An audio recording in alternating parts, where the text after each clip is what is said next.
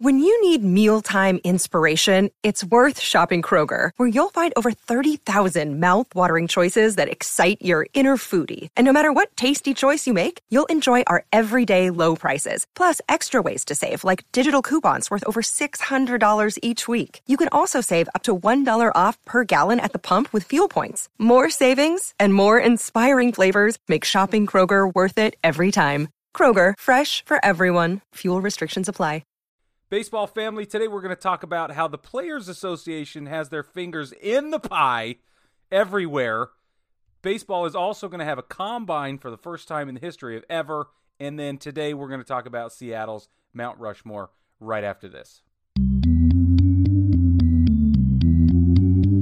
9 Plus Us presents the Baseball Together podcast with your hosts, Blackjack Brad and Kansas City Little Big Briggy Blue Eyes. And now, Baseball Together. Welcome back, baseball family, to yet another episode of the Baseball Together podcast. I am Brig, and as always, on my left is Brad the Man. Blackjack Brad, how are you? Hi.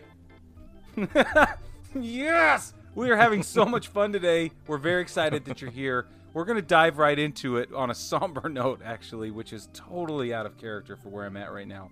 But we lost another one of the greats uh, Hank Mhm. Aaron passed away last week, we're, and we're terribly sad about it. The circumstances surrounding his passing are maybe a little bit fuzzy. They're saying that he got the COVID vaccine actually, and was, uh, you know, maybe part of that was complications due to the vaccine. Brad, did you hear anything about that?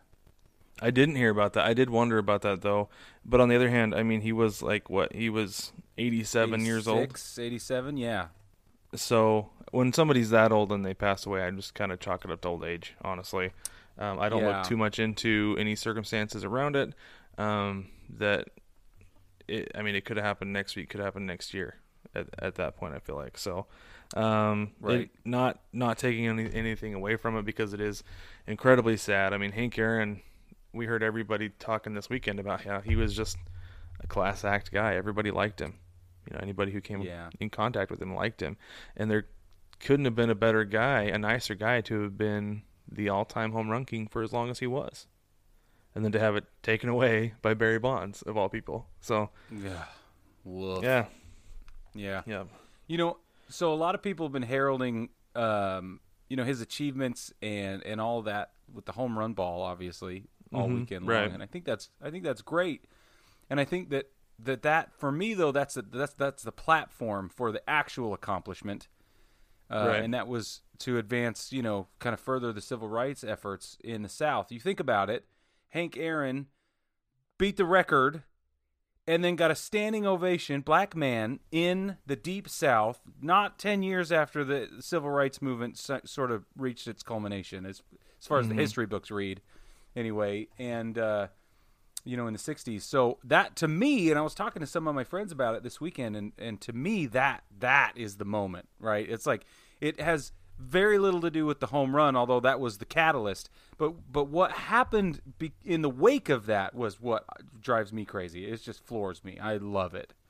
Hmm yeah, and it it really is a big deal. It, I mean, like you said, the role that he played in civil rights and, and baseball and and everything. I mean, it it's huge. It really is. It really was a big deal. So Well, lost we're a good sad one. to sad to have lost him, but I think he would he would say that the you know the game has got to keep being played. So, um, the Players Association has rejected Major League Baseball's offer to incorporate a universal DH into this season, and and rejected the expanded playoff. Brad. Yeah. Has the Players Association been in this much of a power position in this long? Like, how long has it Well, been? I mean, they it, they've been the strongest strongest union in sports in North American sports for a long, long time, and sure. really, what's behind this is the Players Association wants wants the universal DH. It gives it provides more jobs. I mean, we, we talked about Marcell Ozuna and his ability to keep a job because of the DH in the NL last year. In the NL last year, um, you know, I mean, that's that's 15 more jobs for guys, right? So Yeah. the Players Association wants that. What they don't want for some reason, I can't figure this out, is they don't want expanded playoffs. Um, I mean, I I do understand the side that the players are not getting any more money because of playoffs. The players don't see any of that money unless they win. Yeah, Right. right. That's how it goes But- anyway, though. Yeah, yeah, yeah, yeah. That's just that's just the way playoff money works. That all goes to the owners. But I don't understand. The thing that I cannot figure out is like, why wouldn't you want more meaningful games? Yeah, I don't understand that either. They're kind of standing in their own way of growing the game by not bringing in expanded playoffs. And you know, I understand that there's the argument that it gets watered down. That's fine. You can have that argument because it could.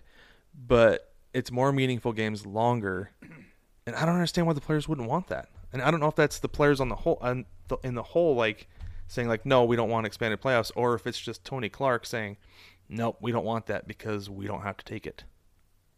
Yeah, that's what that's what I think of. I think of what what is the political move here, and why are we rejecting it? I'm gonna keep beating the collective bargaining agreement drum, but it just feels like more more pieces on the board being moved around, and um, in this chess game that they've got going on leading up to this uh, the end of the season. That's that's how it feels to me. Because I agree with you, more more meaningful games makes a lot of sense to me, especially in the wake of such a wonky season and with the need to revitalize the sport overall. I mean, why would you not want to at least do a couple years with a new playoff system um, that involves more people, more fans? It's special, and then I I would argue that if you do it for three or four seasons, maybe three seasons, and then you pull it back after obviously you've expanded to new franchises, duh, of course, of course, and then you pull it back, but you you go back back to a regular format, then it's it was special for those three seasons. You keep it special. That would be my argument to the to the watering it down people, and because they're right, but we got to find a way to revitalize as well. So how do we do both? I say three seasons with the expanded playoffs, then take it away, add a couple of teams, everything's juiced, except for the balls, and we're good to go. Yeah, I think you've hit it spot on. Hit it the nail on the head there. Um, But that's why they rejected Yeah. the DH that they want is because it was probably a package deal. That's what I It was a package deal. Yeah, that's Yeah. exactly what it was. They were is that the owners gave them universal DH, but they said, but this has to come with it, and that's when they were like, nope. Yeah. I I don't understand. it doesn't make it doesn't make any sense to me, other than So- it possibly being a power play. It's that's exactly right. Okay, so the Cactus League formally has formally asked to postpone the uh, start of spring training, and they have a bunch of COVID concerns. Right, meow. And uh, That's correct. Brad, my question to you is: Are those concerns founded? Absolutely, they are. Yes. Um, the situation here in Phoenix, Brig, I'm coming to you live from Phoenix. Uh, the situation here. and to our anchor in the field. no, it's it's not good. I mean, it's improving. Um, I mean, you could say solid and improving. I don't know if that would necessarily be the case, but it is improving. And I think what it is is um, the Cactus League is is saying, look, we're headed in a good direction right now because over the last 14 days, uh, cases have gone down because we've come down out of the Christmas and New Year's cases. So things are definitely improving now. And if they continue to improve into February, that's good news. And then they would continue to prove, improve into March when we have games and tourists are coming to the games. Right. The issue that I think the Cactus League is seeing here at hand is things are headed in the right direction. But if we bring a bunch of people, a bunch of tourists from a diff- bunch of different states, and we put them all in a petri dish, what's going to happen? Are things going to get Well- really bad again? And that would make things really bad for not just the fans, but the players and also the community because people are going to be out in the community as well. Yeah. Okay. My argument to that would be, but it's outside and it's supposed to be warm in Phoenix. Yeah, and you know, in I know in March, you know, it's it's about 80 degrees, and I don't know if that's warm enough necessarily to do what it needs to do for COVID. Um, I know Right. during, you know, I guess last year things didn't really start to get bad until June when it really heated up and everybody went inside. You know, as long as people are outside, it's fine. Um, but you've also got people because I know the Peoria Sports Complex. There is like a bajillion, and I'm being like probably under exaggerating that. There's like a bajillion restaurants in that area, and you know people are going to go to a game and go to then go to the restaurants, and Yeah. not all of them have out outdoor seating. Right. So, you know, I know you're going to run into problems with that, and it's not it's not just being in the stadiums. You know, it, it's be, like I said, being in the community and, and and overcrowding areas that are not typically that crowded. Sure. Well, and not just that, but what are they bringing from elsewhere? What will they take Mhm. back home with them? I understand all of that. But Yeah. the great contradiction here is that the Grapefruit League has said nada. Nothing. Yeah, yeah, yeah. Yet. And I don't, I mean, I don't know. so it's also warm and it's also outside. I don't think things are as bad in Florida as they as they were what six months ago, right? yeah. yeah. Florida's kind of come down, so that might be part of it. yeah. Is that they've gotten things more under control. But I mean, in Arizona, in I mean, we were getting like thirteen thousand cases a day there for like a week stretch. Wow. So it's got to come down. It's got to stay down, and I think that's really what it is. Is it's is Mhm. it's it's trying to get it down and getting it to stay down, rather than getting another spike for three four months as a result of spring training. Okay. So, now this decision comes back to the Players Association. Tony Clark has to say yes or no. which I think is interesting. Like, I'm starting to feel like he's really the one behind the scenes here. You know, he's he's the executive director of the MLBPA, and I feel like he's the one who's really guiding all of this. Like, I've always been really hard on Rob Manfred because of his inability to negotiate. Well, But, that's like- not wrong. It's not wrong, but I wonder. Sometimes I feel like so. I'm gonna get real nerdy on you here for a minute, Brig. Ooh, ooh, So, do it. I finished Can watching. you do it in your nerd voice, please? Uh, no, it take away from it. just- I'm not gonna do it. I'm just- It's not. It's not that kind of nerdy. Dang but it! so I, I finished watching um, the Clone Wars series on Disney Plus. Um, Yes. excellent show. If you haven't watched, it, you like Star Wars, go watch it. And the whole time you see that um, Emperor Palpatine or Chancellor Palpatine at the time is uh, is kind of pulling the strings behind everything, right? And then you've got Count Dooku though, who's doing all the dirty work. And so I wonder if Tony Clark is really more like Chancellor Palpatine or Emperor Palpatine, Darth Sidious, whatever you want to call him, is all the same guy.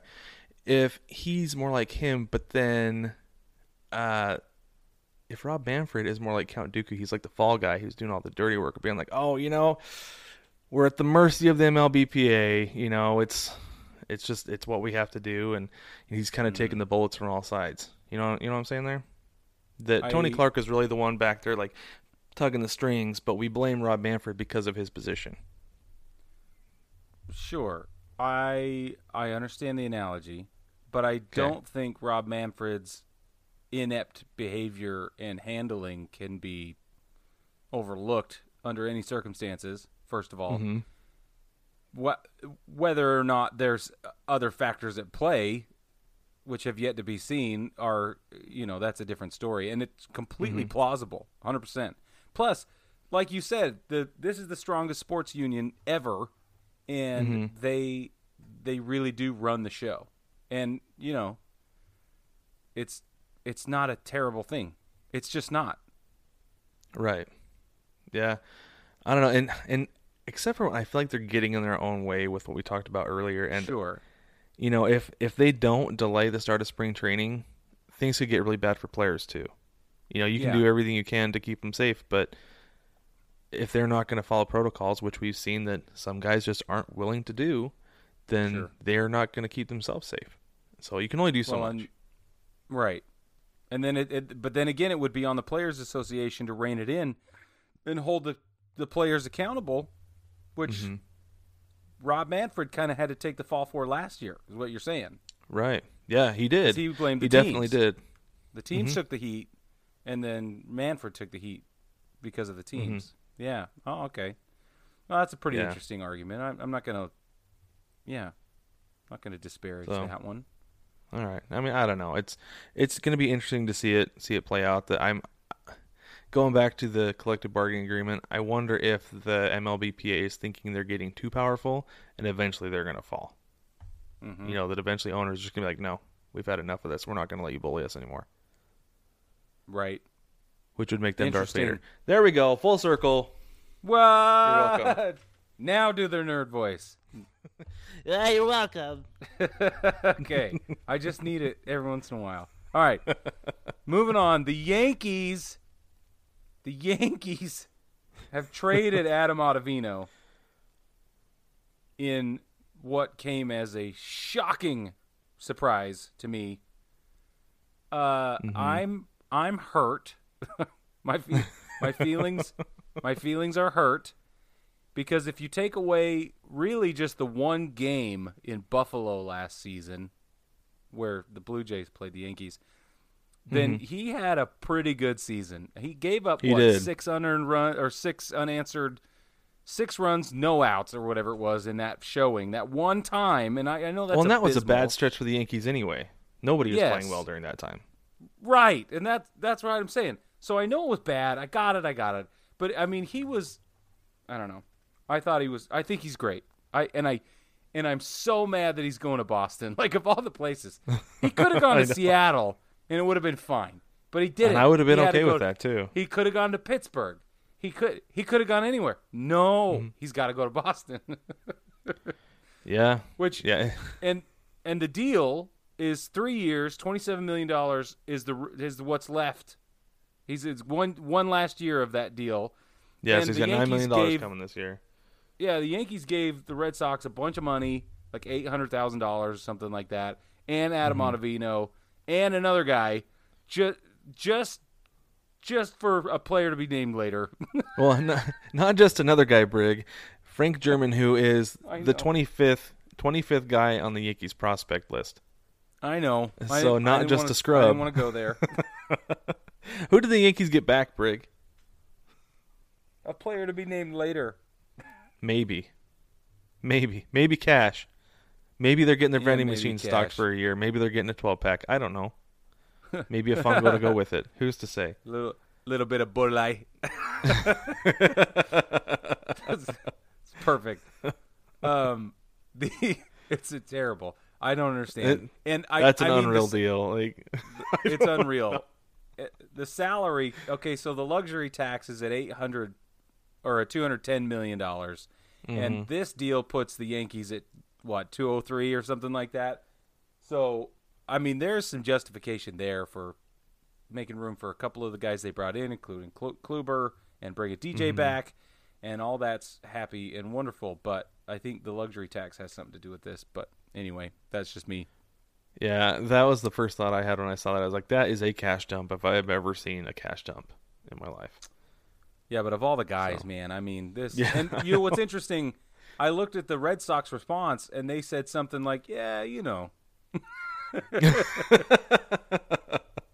it was so nonchalant. They're like, "Yeah, it's not like 2013 when we're going Yeah. for broke here. You know, the season between 13 and 14 when they're like, ah, all or nothing, right? It's like they didn't even say they said that. They're like, it's not like that. It's not like that right now. We got other holes to fill. But they've done a pretty I'm good like- job this week. I mean, they got Kike Hernandez from the Dodgers, and he's not like you know he's not like an all star or anything, but he's a good player, especially No during the playoffs. He's a really good Yeah. player. yeah. So Yeah, well, and this Jackie Bradley Jr. They still got to figure out Jackie Bradley Jr. they do, yeah. So They do. They- I don't know. I don't know, but I, I don't think they're going to be the dumpster fire that they were last year, though. This next year, Right? Maybe that's the whole goal is to just stop the bleeding. I don't know. yeah, could be. I don't know. Okay. Um, know. last thing we got to talk about is that in an unprecedented move, Major League Baseball will be holding a tryout for Basically, all yeah. of the people who want to come and play baseball. Well, not all of them. I mean, there's only going to be 88 par- 88 prospects, and they're going to be by invite only, based on right. um, scouting evaluations. For sure. I'm But I'm still. teasing. But yes, they're gonna have they're gonna Just for anybody who doesn't know. teams. We're gonna pick teams. anyway, there'll be uh, it's gonna be a combine. They're calling it a combine, much like the NFL's combine. It's over the course of uh, what do we say? Seven days, eight days, June like. Twentieth through the twenty eighth. There it is. It's at the USA Baseball Training Complex in Cary, North Carolina. I might just drive up there and see it. And you go. Uh, yep, there'll be tournaments, medicals, uh, educational programming for all of you PBS viewers out there, and uh, performance testing. So NPR will be on the scene to provide. You know, it is North Carolina, so Well, no, I, I think it'll be good though. I think it'll be a good way for teams to actually get an up close and personal look at some of these guys because you get guys who are who are drafted and there's no medicals on them. They have no knowledge of the state of a guy's of a pitcher's elbow or a catcher's knees. You know, and could, those could be pretty big deals. You know, or an outfielder who has pitched some in college who has a bad elbow now. You know, so Yeah. I, I think I think this could be something that's good for the long run of Major League Baseball, having in-depth medicals on guys, and you know I think it's going to be a little more watchable than what the NFL Combine is. This coming from somebody who has watched the NFL Combine for many years. I, me too. Um, yeah, I mean, it, it's not going to be the underwear Olympics because you can't play baseball in your underwear. Um, you know, like you can football apparently, and so it, it's going to be a little bit more normalized and a little bit more like watching. I mean, it'll probably be like watching spring training, I would imagine, right? Yeah, I think it will be with maybe, but there'll be drills and individual, you know, performances. I saw a really cool thing on a um, Instagram the other day. It was a drill I'd never seen before, somehow, and the coach was was doing fungo down the third baseline, and all of the players there, like a line of six players that were staggered back like five feet from one another and then zippered, you know, in this Okay, uh, diagonal, and then they'd all you know dive for the ball. I thought it was pretty cool. I, so I expect to see Hmm. something stuff stuff like that at a combine. That's what you would think, right? So yeah, some interesting things that we maybe had never seen before. You know, for those of us who didn't go to a high level, you know, Yeah, that yeah, things that we've never seen. And and that would be fun to watch actually. And honestly like i've been wanting a skills competition besides just the home run derby Yes, or the All-Star we've been break. talking about that. Yes, and so we're gonna get some version of that and who knows maybe some of that will bleed over into the all-star break. We can only hope. Now hold on, you can't say we're going to get it because we haven't seen anything about televising this event, have we? No but i i bet you it will be um on mlb tv Okay, well but i don't that's the middle of the season i don't know if it will be see, see, that's what I'm saying. There's Hmm. there's a lot of competing priorities there, and it's this is why I'm confused because Hmm. how how can they not give this to us? But then again, how could they do that? And I I think if they don't if they don't give us access to this for free, they're fools. Mm-hmm. They've lost it. they are and you, they could put it on youtube for free for everybody to watch Exactly. Do something. You don't even need to put it on MLB TV. Put it on YouTube. You're not taking up any of your own bandwidth, any of your own broadcast time. Just put it on YouTube. If you want to watch it, you can. If not, it doesn't hurt anybody. do it live and then archive it and be done. Yep. Maybe maybe get a couple of your maybe get a couple of your double A announcers to call a couple of the you know sessions. Yeah, there you go. Yeah. See, or uh, or maybe winning. maybe they'll task out some um, B or C team ESPN broadcasters even. there. See, perfect. Yeah, That's don't know. exactly right. I don't know. Why are we not in charge cool. of this, Brig? Yeah, you're right. I don't know. We should be. We I don't know. We Anyway. should be. Call a guy. Who's the Who's the Grand Poobah over the PA, the Players Association? Oh, Tony Clark. There you go. Yeah, there we go. Get him. I mean, I don't know if he I don't know if he would allow deals. that with the way we've talked about him today, but we'll see. Well, no. If he can't take his own criticism, then he doesn't deserve, deserve to be in charge. That's a good point. Anyway, Sorry. well, let's go ahead and take a quick break. When we get back, we're going to make a special announcement, and then we will get into the Mariners and their Mount Rushmore.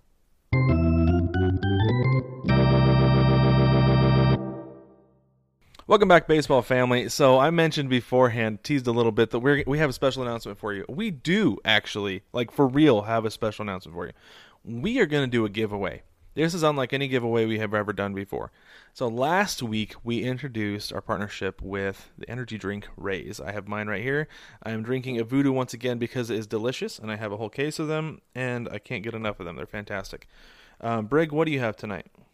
I've got the Apollo, and I'm going to be honest. I'm not drinking it because if I was, then it, what would Be up all happen? Well, that's what happened last last time. Yeah. so I learned my lesson, but uh, it's ready for the morning, and I have a bunch of these, and this one is just terrific. Holy cow! Apollo is is delicious. It's amazing. Um, so what we're gonna do is we want to give away a Raze sample pack.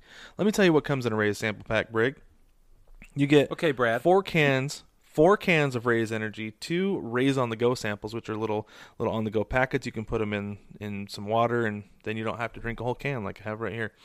Uh, four Broken Arrow samples. Broken Arrow is their uh, pre workout and I hear it's very good. I don't do pre pre workout, but I hear it's very good if you do like that.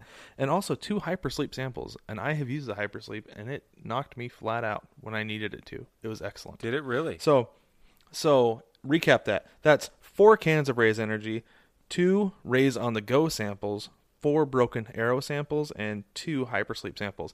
We're gonna be giving it away. How do you enter? Great question. We want everybody who wants to enter to send us a message in our mailbag. We say every week that we want questions, comments, concer- concerns, and Snyder marks. I almost combined those two. Uh, you can send us whatever you want. It doesn't have to be baseball related. It can be about us. If you have a question about Brig and I, go ahead and send it our way. We'll answer it and give you a shout out on the podcast. Everybody who sends us a message via the mailbag before February 28th, let's say the cutoff is midnight Eastern time, February 28th. yeah, that's good. Sunday night. Um, you will be entered in our contest to win the Raze sample pack. So It's a pretty there great you go. deal, Brad.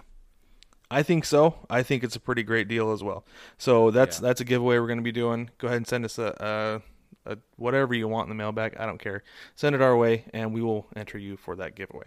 Okay, Now they can get into the mailbag at baseballtogether.com, correct? That's right. And there's also a link in the doobly doo for every single episode. And you know what? If you really want to as well, let's throw this on there. You can leave us a voicemail. There's a link for the voicemail as well Yep, that'll work. in the doobly That'll doo of every awesome. episode. Um, you can leave us a voicemail or send us a message in the mailbag. Either way, whatever you want to do, however you want to enter, the choice is yours. But we'll put you in the contest to win a Raze sampler. The choice is yours at Chuckarama. this is not All right. endorsed by Chuckarama. But let me tell you this. These energy drinks are so good. We are junkies for energy drinks, and these are the cleanest tasting energy drinks we have ever had. For whatever reason, they are so smooth. They don't snap. There's no bite. They're just really, really approachable, really easy to drink, and we love them. That's right. It's true. So- you can hop on reppsports.com and get those if you use the code BTPOD, like baseball together pod. Uh, you will get 15% off. So, Boom! And that's that in for you. addition to the giveaway we're running. Okay, be excited. All right. that's right. All right. I'm excited. All right, Brig. So we're gonna jump in here and do um, do our Mount Rushmore for the Seattle Mariners. Yeah. We started doing this. We did the we did the Yankees because that's Brig's team, and uh, then we decided to come west and do my team, the Seattle Mariners. So we're gonna do that today. Um, Mm. Now, for those of you who aren't familiar, Mount Rushmore has four president presidential heads on it. So we are choosing four players who we believe would belong on a Mount Rushmore for the organization. Um, Brig, why don't you go ahead and lead us off? Give us your first one. That's so nice of you. it's in a your giving mood. favorite team, and it's the softball that you're just going to lob in there. Yeah. So my number one choice is Ken Griffey Jr. Mine too. Super duh. Are you serious? Yes. we should. Go ahead, Brig. Well, I mean, wha- number one overall pick, 1988, drafted out of high school. Um, he changed baseball. He transcended baseball, man, with the hat backward and everything like that. 11 seasons as a Mariner, 398 home runs, 1,063 runs, and 1,152 RBIs. Dude, this dude is off the chain. Mm-hmm. AL MVP Especially in when he was in Seattle. What? Especially when he was in Seattle. Yeah, we don't talk about that. Ha- whatever happened in Chicago, it wasn't even in the Well- documentary. It's true. That was like two weeks. It's like the last month of the season in, in Chicago. A lot of people forget about that. Number 17 with the White Sox yeah. playing right field and DHing. What do you think about Yeah. it? Tell us your thoughts on the kid. Well, so I mean, you hit the nail on the head. Transcended baseball. You know, the iconic ha- backwards hat, the most beautiful swing we have ever seen to date. I mean, I don't know of anybody who has that kind of swing. I mean, Cody Bellinger, you can see, kind of tries to mimic it a little bit. Um, one time I noticed that his stance is very similar to Griffey's. Um, he's changed it up since then. Um, his swing is a little bit in that direction, but I think that might just be because he's a lefty. Uh, but I think you can see that there is some inspiration drawn there, which is obvious, you know, with a, a kid who grew up in an MLB clubhouse. But I mean, Yeah. Griffey had influence over an entire generation of fans.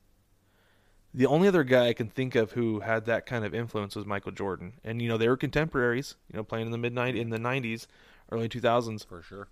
They were contemporaries and, and you know it was be like Mike and you know every ba- every kid playing baseball wanted to be like Griffey. Um, Yeah.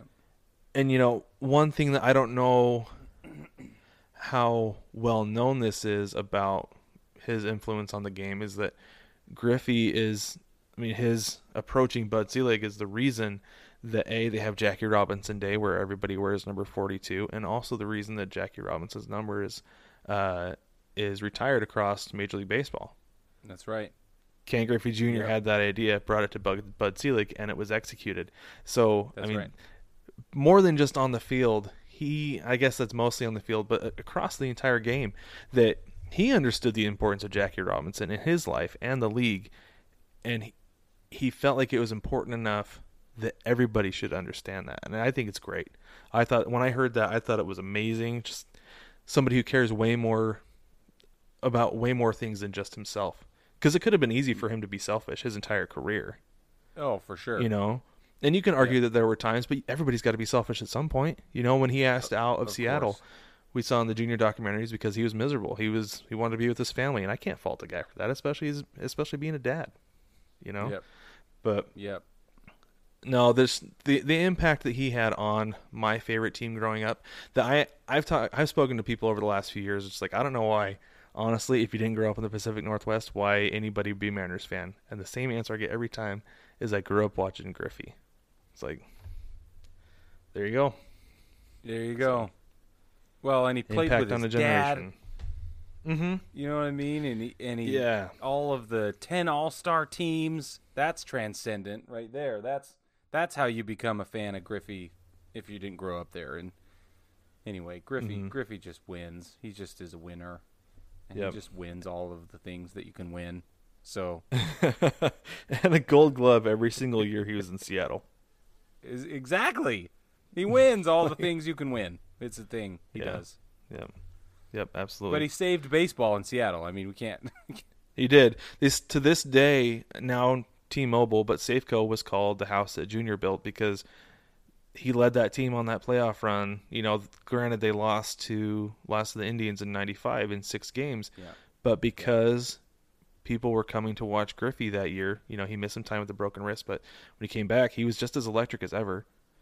You know, he, he came back and people were, were coming to watch him play and watch the Mariners play in the playoffs. That it was like, okay, we need a new stadium because the Kingdome is not great. You know, uh, it- one last one last thing on Griffey is Mm-hmm. tell me if I'm wrong, but is he not the first Mariner to be in the Hall of Fame? he is. Yep. Yep. One, of only two. One of only two. Yeah. Are you going to go to the That's second one for your next one? No, Okay. That's fine. no. Don't talk. Don't talk to me like you know me.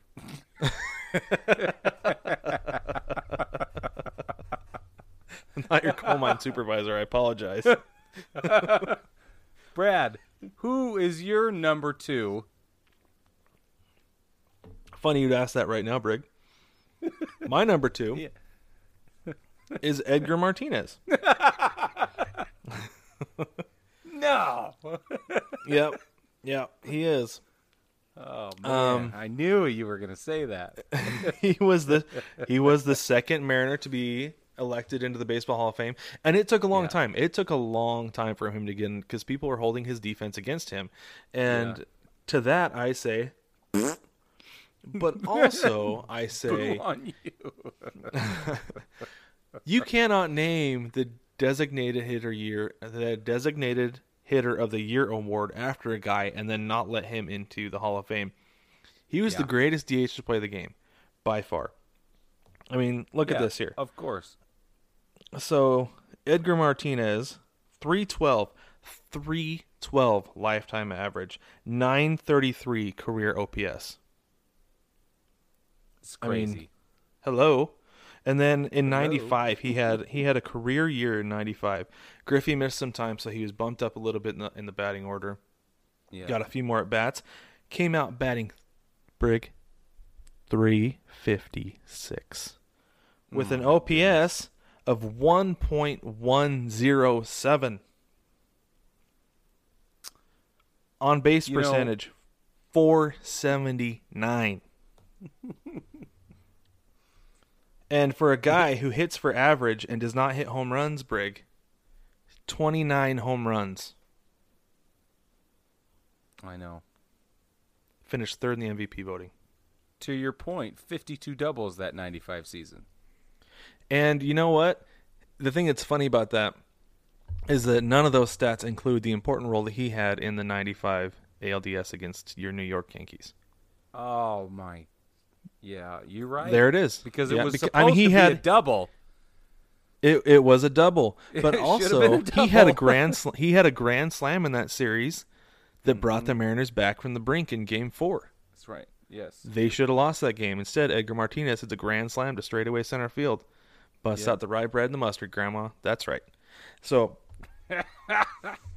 I mean, aside from those, though, I mean, he was after Griffey left Seattle, he was the cornerstone of the franchise. Him and Ichiro were the cornerstone of the of the franchise, and I mean, I think his leadership was a big reason that that team won 116 games in 2001. And whether he was a vocal Yeah. guy in the clubhouse, I don't know. You know, I was only 15 years old at the time, Sure. sure. So I, I wasn't really paying attention to that stuff. But it felt like it was Edgar's team, and he was leading that team to every single win. You know, Bret Boone was doing the bat flips, Jay Buhner was hitting home runs, but Edgar Martinez was the guy who was pushing that team along. So I don't know. I mean, that's just the way I saw it. That's the way I saw Edgar really the entire time he was in Seattle. Um, you know, one of the big knocks on him is that he was a defensive liability. He didn't play much defense. He played a little bit at third base, but then he hurt his knee, couldn't play defense anymore. I don't know what the Mariners would have done if they'd ever made it to the World Series because that would have been trouble. Wouldn't Yeah. have won any games on the road probably because he didn't have his bat, except Yeah. for in a pinch hitting situation. But and he's also a guy, as my dad said, he my dad always said he ran like he's mad at the ground, yeah. which I thought was really funny and also very true. yeah, that's right. But well, he spent That's- 18 that's enough. years in Seattle. 18. Yeah. yeah, That's plenty of He's- he spent his opportunity to get an opinion. Yeah, he spent his whole career in Seattle.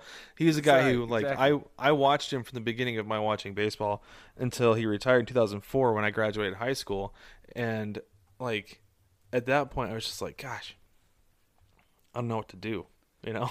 yeah. Right. But anyway, what do you have to say about Edgar Brig? Because I'm assuming you have him on your list. I do. he just he just wasn't number two, Brad. He That's fine. That's fine. I'll forgive No, you I- for that.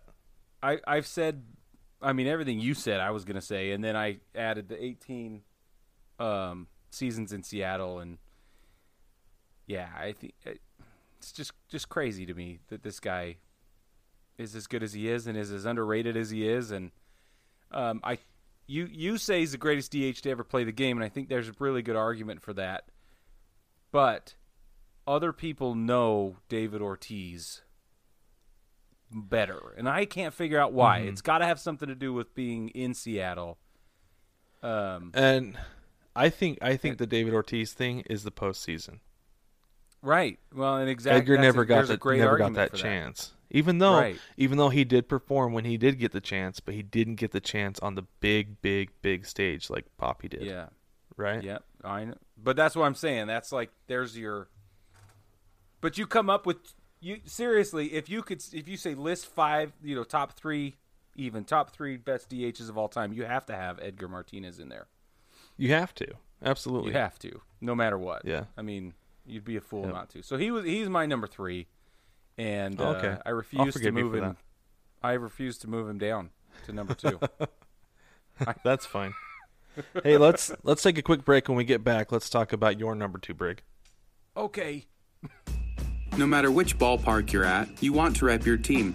Now you can with 9 Plus Us. Welcome to the Big City Series. With every design available in your team's colors, you can fit in with the home crowd or stand out on the road. Either way, we have the colors you crave.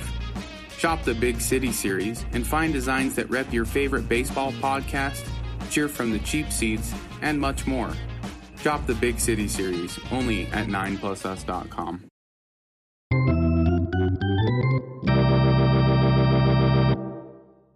Welcome back, baseball family. Now, during the break, Brad and I had a little bit of an exchange happening. It's very exciting. um, I said rather boldly that I believe I know who his number three and number four picks will be. I also told him that I think our number, his number three and my number two, which has yet to be revealed, are the same, but that our number fours are going to be different. So, in an effort to preserve the integrity of our little experiment, I told Brad, I said, "Look, I'm going to I'm going to send you a text message with my guesses because he's like, prove it, and I'm like, no, I can't. That he said, well, then you'll cheat, and I said, well, so so I texted him. It's got a timestamp on it. He's not looking at his phone. We're very excited to bring you this. yes, very excited. more, more for us than anything else. so we'll see, we'll see what happens. But okay, my number two, since we've gone out of order, my number two pick for the Seattle Mariners Mount Rushmore is Ichiro Suzuki. Okay, that is my number 3. Yes. yes. Whew, Yeah. I'm halfway there, baby. Halfway. Okay. Whew. Okay, so now it Suzuki okay, let's go let's context here. When a player comes from Japan, it's not always a done deal. You could have a terrific career in Japan and be lights out, just be automatic.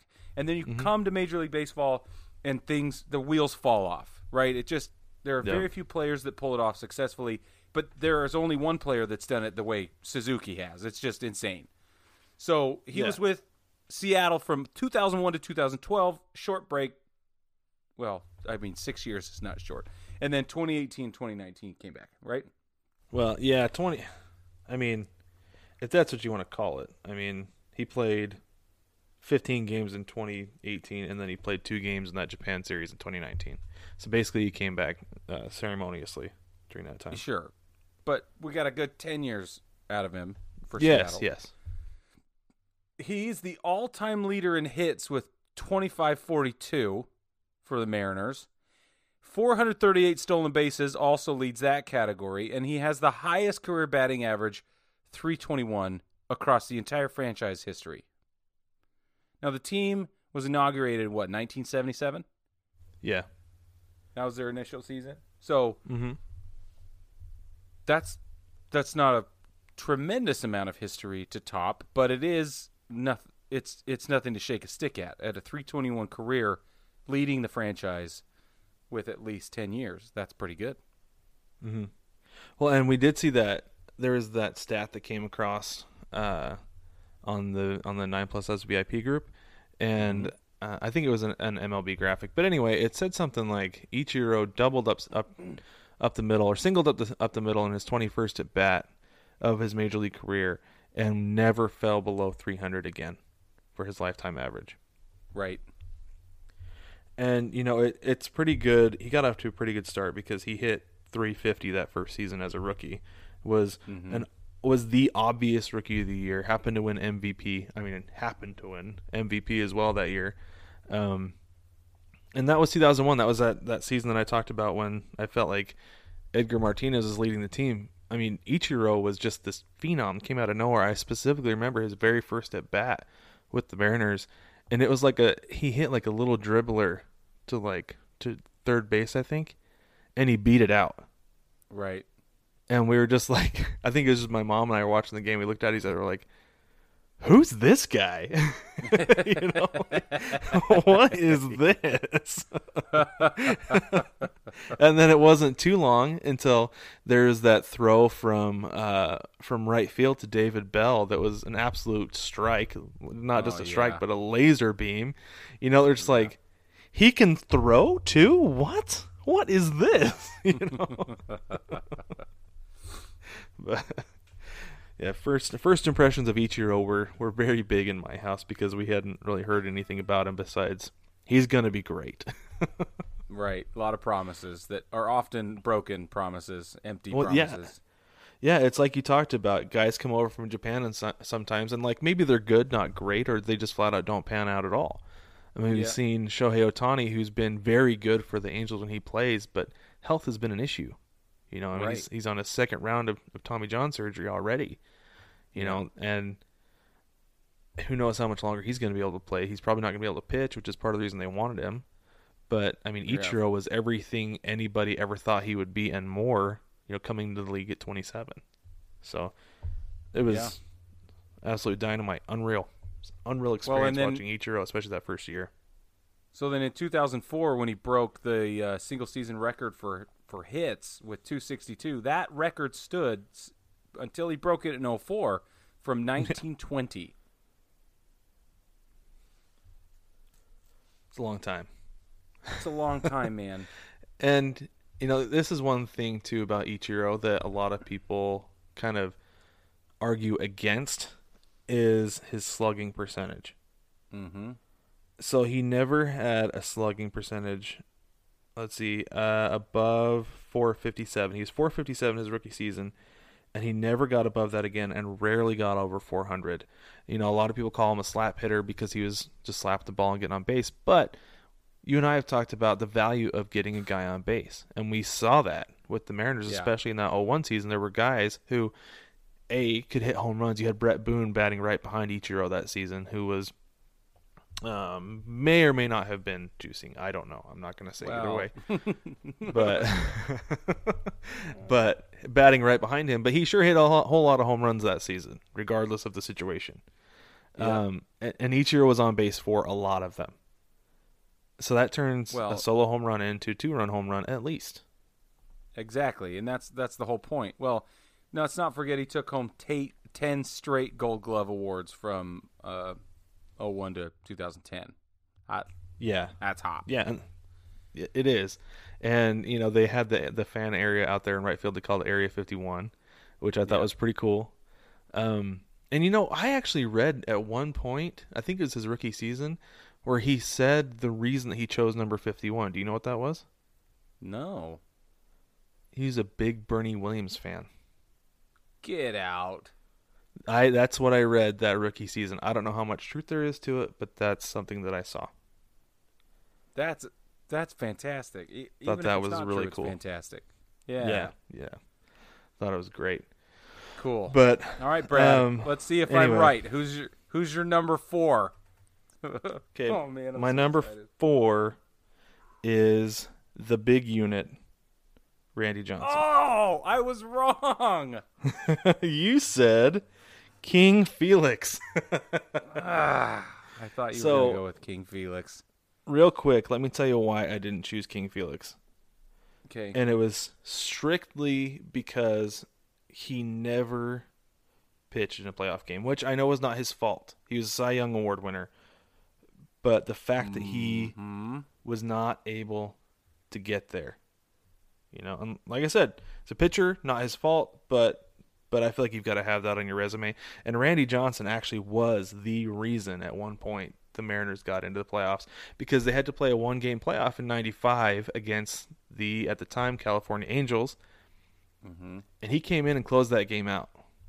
Struck out, I believe it was Tim Salmon to win the game. I'm So- shocked, Brad. At what? Oh, that it was Randy Johnson instead of King Felix. Yes. And see, for me, Randy Johnson has like just such a special place in my heart. I feel like you can't leave him off because, like I said, the role that he played on that team in those playoff runs, like he was a 20 game winner in 97 when the Mariners made the playoffs again. He was an all star that season. He was also an all star 93, 94, 95. He won the Cy Young Award in 95. And, like, he didn't strike fear, or King Felix did not strike the fear into batters that Randy Johnson did. Hey, now that's that's the hundred percent true. There's Because- you can't argue with that. Because I feel like with, with King Felix, it was like a nervousness of you know what's going to come, but you still can't hit it. But with Randy Yeah. Johnson, it was like this guy might have a screw, a screw loose, and I don't know where the ball's going to come. And he probably doesn't know where it's going to come. And I don't know if it's going to be a 103 mile an hour fastball or if it's going to be a 90 mile an hour slider. Yep. You know so like there was like a physical fear put into batters that Yeah. very few other pitchers have had over the course of, over the course of a lifetime He threw his first no-no in 1990, Cy Young Award winner 95, and uh, Mhm. 4,875 strikeouts.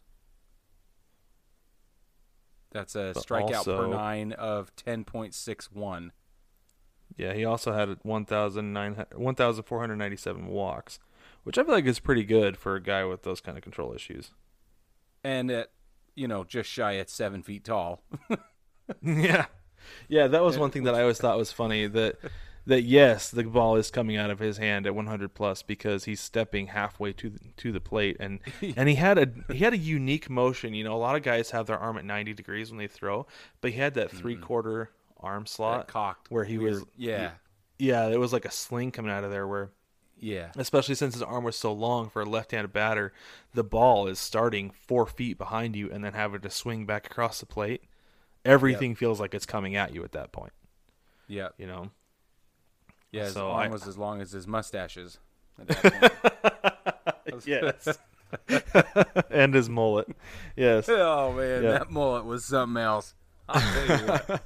But this, like this he's is just this too is big the for one. NASCAR. He just wouldn't fit in one of them stock cars. That's the only difference. yeah exactly. Exactly. But this this is the one problem i have with randy johnson is that he went into and i don't blame him for this he went into the hall of fame as a diamondback as an arizona diamondback. And you know he he had good years in arizona. He won a world series with the diamondbacks so i i totally get that. It's just i ha- always wish that he had gone in as a mariner just because he had he was so dominant in those years but you know i can i could see it because he was one two three four five time All Star with the Diamondbacks. Last time was when he was 40. So Hmm. Yeah. is what it is. Whatever. It but is it's what fine. it He's he's my he's the fourth guy on my Mount Rushmore. That's pretty good, man. I I I can't argue with you. uh, as far as not picking King Felix, what I can do is tell you that you've left out arguably the most important personality in the entire franchise off your Mount Rushmore. Oh, That's a bold statement. that is a bold statement.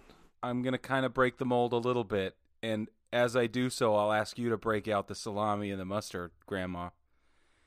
Because I'm putting Dave Niehaus as my number four on Mount I Rushmore cannot believe Seattle. I cannot believe I didn't say Dave Niehaus. Because I was going strictly players. I know Because Dave Niehaus absolutely belongs to be on there more than the big unit does. One hundred There's percent. no, there's no Seattle baseball without Dave Niehaus. It just doesn't happen. Well, I mean, it, it's carried on, but not without the statue in center field. That's How about right. that? I'm just telling Yeah. you, man. Uh, No, so that is an absolute valid point. He started his career calling games for the California Angels, but he, if I got that right, California Angels, I believe that's actually true. but the point is, he was broadcasting in Seattle from 1977 to 2010. And that was the first. That was the the team's inaugural season, 1977, and uh, he was with them all the way until 2010 when he he passed away. I just think that uh, as far as as far as names go, you got to have, you know, Dave Niehaus got to be on that on that Mount Rushmore. Definitely. Absolutely. And it's I mean, if nothing else, nobody I shouldn't say nobody. There are few people who have as iconic of a call as Dave Niehaus. Very few. Because the Grand Salami made it into Griffey Jr.'s winning run. The video game, the like basically like Yep. the sequel to Ken Griffey Jr. presents Major League Baseball. Ken Griffey Jr.'s winning run came out a year, I believe, after I think it was '96. So it was right after um, the '95 ALDS once again. And anytime anybody hit a grand slam, it wouldn't go through the whole thing, but it would just say Grand Salami, nice. which was an obvious tribute to Dave Niehaus. Absolutely. Well, and what I love about Dave Niehaus's calls is if you go back and watch, you get you get the radio guy enthusiasm with a TV guy uh presentation, right? Like he's he's he's broadcasting on TV, but he's also giving you like all of the juice, all of the excitement. He he is invested. He's in it to win it.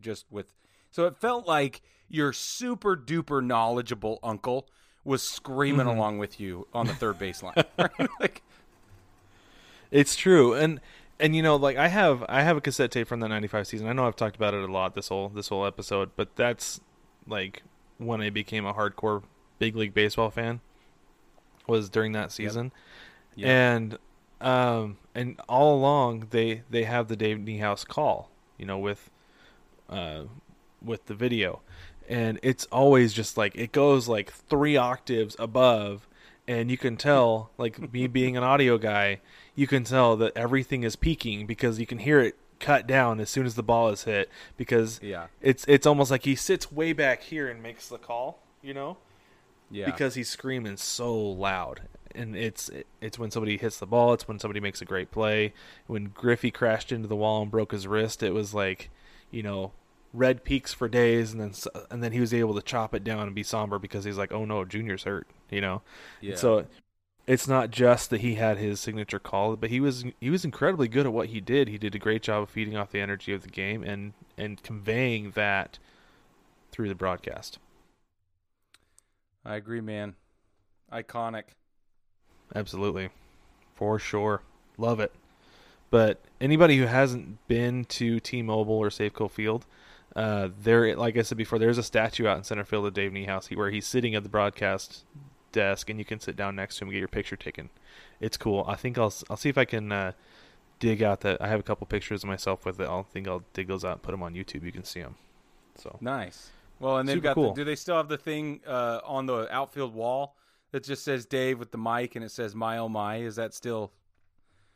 uh, like, I right believe center, so. Center field or wherever it is. Yeah, I believe they do. So there's um out in the outfield, they have Edgar's Cantina. You know, obviously Edgar Martinez, Edgar's Edgar's Cantina. Yeah. Uh, but they also have Dave Niehaus Way out there is one of is like the street. There's so there's Yeah. Dave Niehaus Way and there's Edgar Martinez Way.